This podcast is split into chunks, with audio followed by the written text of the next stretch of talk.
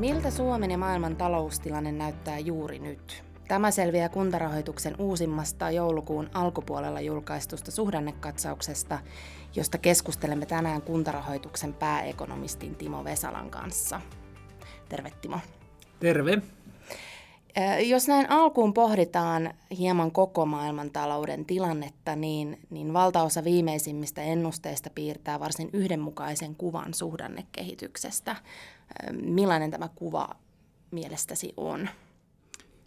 No sitä voisi ehkä luonnehtia hiljalleen vakautuvaksi näkymäksi. Eli talouden luvut ei varsinaisesti kovin hyviä vielä ole, mutta, mutta uutiset ei enää myöskään huonone. Et siinä mielessä vakautuvalta näyttää. Arvioisin niin, että maailmantalouden kasvu on hitaimmillaan suunnilleen juuri nyt ja mahdollisesti vielä ensi vuoden alkupuolella – mutta sitten odotetaan kyllä jo, että ensi vuoden aikana pientä piristymistä voisi vois tapahtua, mutta semmoinen niin kuin merkittävämpi kasvuvauhdittuminen todennäköisesti ajoittuu sitten vasta vuoteen 2021. Mistä se muuten johtuu, että se on, on tällä hetkellä hitaimmillaan? Öö, no, tässä on ehkä ne kauppasodan negatiiviset vaikutukset, niin, niin on ollut tänä vuonna koko ajan voimistumassa ja, ja tämä teollisuuden taantuma tai teollisuustuotannon ongelmat ja maailmankaupan ongelmat, mitä monissa maissa on ollut, niin ne on tämän kauppasodan vuoksi niin, niin tämän vuoden aikana kärjistynyt. Mutta nyt sitten nämä erilaiset poliittiset riskit on pikkusen tässä, tässä helpottanut ja, ja siellä teollisuuden puolella alkaa näkyy siltä, että, tai näyttää siltä, että, että tota, ää, tuotantonäkymä ei enää, enää heikkene ja sitä kautta tämä koko sykli nyt sitten niin kuin hakee selvästi sitä pohjaa. No miten sitten jos mietitään riskejä, niin, niin mitkä näet, että maailmantalouden kannalta on, on tällä hetkellä niitä, niitä suurimpia riskejä? No kyllä se suurin riski mun mielestä edelleen on se, että, että tämä teollinen alavire, mikä on ollut, niin se on ollut varsin voimakas.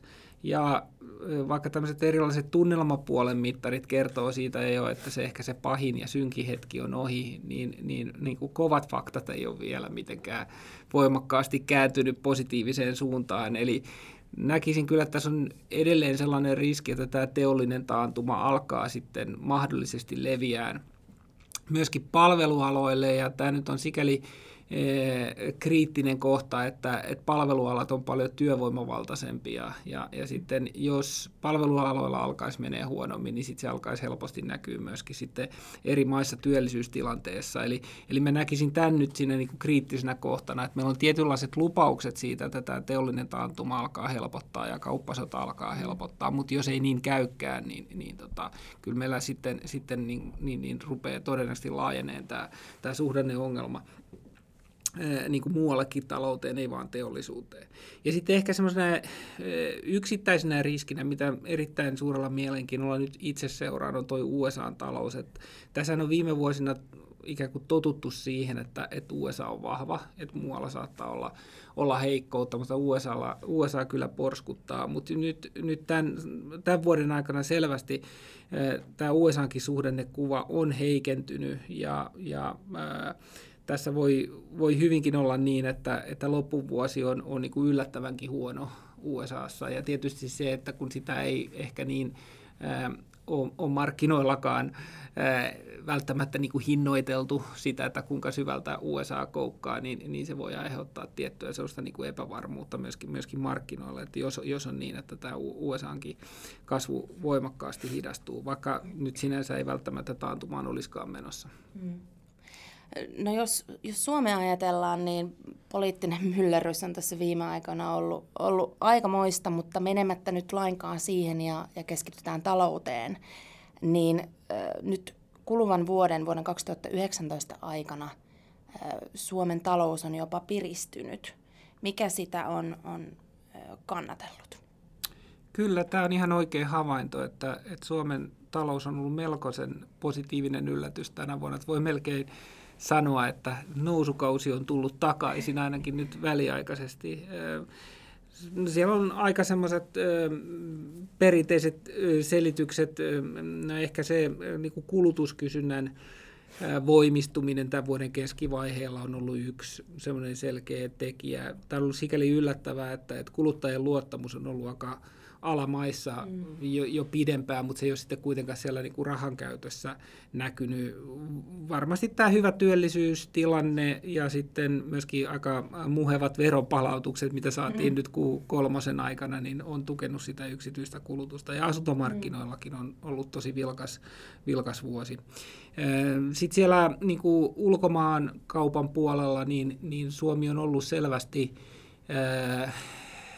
ehkä niin kuin vastustuskykyisempi tälle tota, maailmantalouden suhdanteiden jäähtymiselle, mitä ehkä olisi voinut arvata. Et varsinkin mm. meidän palveluvienti on, on kasvanut erittäin, erittäin hyvin, että tällaisista tekijöistä mm. ne tulee. No nyt sitten sitten vielä ehkä semmoisena, niin kuin jos mennään vähän niin kuin yksityiskohtaisemmin, mm. niin, niin meidän niin kuin teollisuuden tilauskannassa on, on aika iso merkitys esimerkiksi näillä risteilyalustilauksilla, jotka sitten tavallaan niin kuin generoi meille melko tasaisesti sitä, sitä bisnestä ja vielä mm. pitkän aikaa niin kuin suomalaisille alihankintayrityksille. Ja eli, eli, eli tämä puoli ei ole sitten loppujen lopuksi niin semmoista niin suhdanneherkkää, että kun se on tilaus saatu ja sitä ikään kuin sulatellaan, niin, niin se, se tukee meidän, meidän BKT-kehitystä. Mm. mm. Toivottavasti myöskin tällä kilpailukyvyn paranemisella on, on ollut merkitystä että ollaan pystytty puolustamaan markkinaosuuksia sitä vähän paremmin kuin, kuin aikaisemmin. Mm. Eli voidaan ihan hyvillä mielin siinä mielessä lähteä uuteen vuoteen? Kyllä voidaan ihan hyvillä mielin lähteä uuteen vuoteen, jos kohta on, on selvää, että, että meilläkin kasvu väistämättä tulee hidastuun, että se mm. näkyy erilaisissa näissä tunnelmapuolen mittareissa – erilaisissa luottamuskuvaajissa, että epävarmuus on selvästi voimistunut. Ja yksi semmoinen merkittävä kasvua hidastava tekijä on tuo rakentamisen jäähtyminen, että rakentamisen merkitys ylipäänsä tässä noususuhdanteessa on ollut poikkeuksellisen suuri, siis huomattavasti suurempi kuin, kuin aikaisemmissa noususuhdanteissa. Ja nyt sitten kun se tekijä poistuu ja itse asiassa kääntyy vähän negatiiviseksi, niin se kyllä tulee väkisin painaa myöskin meidän talouden kasvulukuja. Mm. Miten näet sitten Suomen BKT-arvioita koskevien muutosten syyt ja vaikutukset, jos, jos katsotaan hieman viime, viime vuotta nyt kuluvaa vuotta ja vähän, vähän ensi vuoteenkin? Hmm. No yleensä kun talousennusteita joudutaan tai saadaan korjata, niin niin ne johtuu joko siitä, että, että taloudessa on tapahtunut jotain yllättävää, joko negatiivista tai positiivista, tai sitten siitä, että vanhoja tilastoja on korjattu johonkin mm. suuntaan. Ja Suomessa usein näitä, näitä tota kansantalouden tilinpitolukuja itse asiassa revisioidaan aika paljon. Mm. Ja, ja näin on nyt käynyt tälläkin kertaa, että et itse asiassa viime vuoden osalta niin, niin tilastoja on korjattu aika paljon huonompaan suuntaan. Et nyt tänä vuonna on havahduttu siihen, että meillä itse asiassa oli viime vuonna kolmen viimeisen neljänneksen aikana käytännössä nollakasvun periodi. Mm. Sitä ei tiedetty vielä viime vuonna. Mutta sitten toisaalta taas tämän vuoden ää, alkuvuoden lukuja on, on korjattu jälkikäteen ää, paremmiksi ja sitten kaiken kaikkiaan toi Q3, ää, eli vuoden kolmas neljännes, niin, niin, niin oli merkittävästi positiivisempi kuin mitä ainakaan, ainakaan itse odotin. Mm-hmm. Eli, eli tälle vuodelle taas sitten ollaan niin kuin saatu paljon sekä positiivisia yllätyksiä että sitten vanhojen tilastojen korjaamisia. Siinä mielessä tämän vuoden ennustetta on saatu ja voitu aika merkittävästikin korjata ylöspäin. Et mehän tosiaan alkusyksystä vielä nähtiin, että tänä vuonna kasvu olisi 1,1 prosenttia, mutta nyt nämä viimeiset tilastokorjaukset ja positiiviset yllätykset niin on aiheuttanut sen, että nostettiin sitä 1,6 prosenttiin toi tämän vuoden kasvuennuste. No toki tämä, tämä vuoden kasvuyllätys niin, niin vaikuttaa ensi vuoteenkin jonkun verran, että lähtökohdat ensi vuoteen on vähän paremmat, mm. mutta ei sitten kuitenkaan loppujen lopuksi niin hir, hirvittävän suurta vaikutusta enää ensi vuoteen ole. Että, että ehkä enemmän tuossa meidän ennusteessa vaikutti se, että nyt pystyttiin paremmin ottaa huomioon tätä julkisen kulutuksen kehitystä hallituksen budjettiriihen jälkeen, eli, eli sitä, että nyt tuleekin etupainotteisesti aika paljon menolisäyksiä, mm. ja ne tulee sitten kasvattaa tietysti PKT sen julkisen kulutuksen kautta. Mm. Eli, eli mm, tämä on ehkä ollut jopa se pääsyy, minkä takia sitten ensi vuoden kasvuennustetta nostettiin 0,7-0,9 prosenttiin.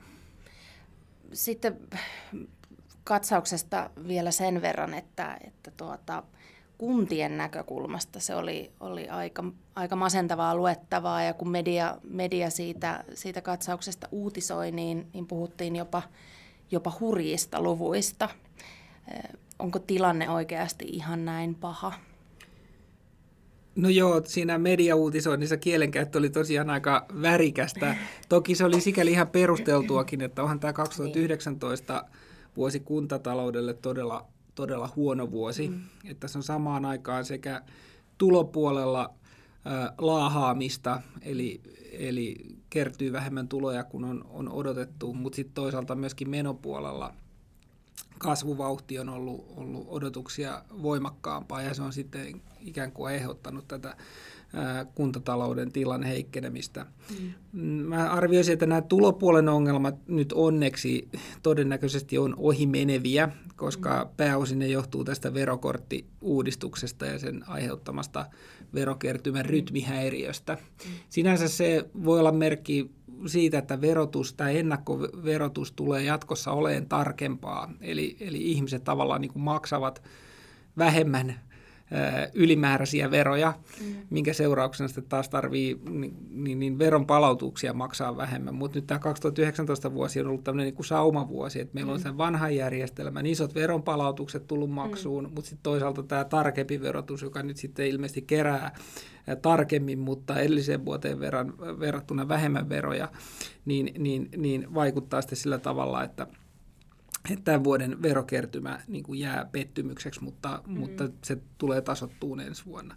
No sen sijaan niin kuin menopuolella nämä haasteet ei ole kyllä mihinkään häviämässä, eh, että musta niin kuin alkaa näyttää siltä, että me nyt niin kuin eletään todeksi tätä väestön ikääntymistä ja mm. sitä, että, että tämän ikääntyvän väestön palvelutarpeet yksinkertaisesti kasvaa ja sitä mm. kautta tulee sitä menopainetta ja myöskin investointitarpeita. Mm. Ja, ja nämä trendit on sellaisia, että ne tulee jatkoon, jatku, jatkuun tulevaisuudessakin kyllä. Mm.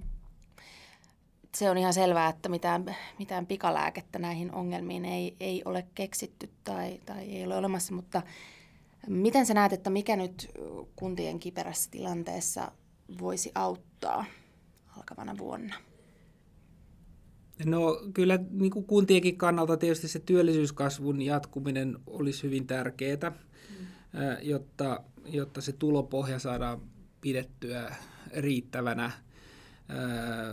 Mutta tietysti sitten siellä palvelutuotannossa, niin kuin mielellään tietysti kaikessa taloudellisessa toiminnassa, myöskin yksityisellä sektorilla, niin mm. pystyttäisiin tehostamaan toimintaa ja hakemaan niin kuin sitä tuottavuuskasvua ja myöskin niin kuin innovaatioiden parempaa hyödyntämistä. Että sehän se on, mitä, mitä aina taloudessa haetaan.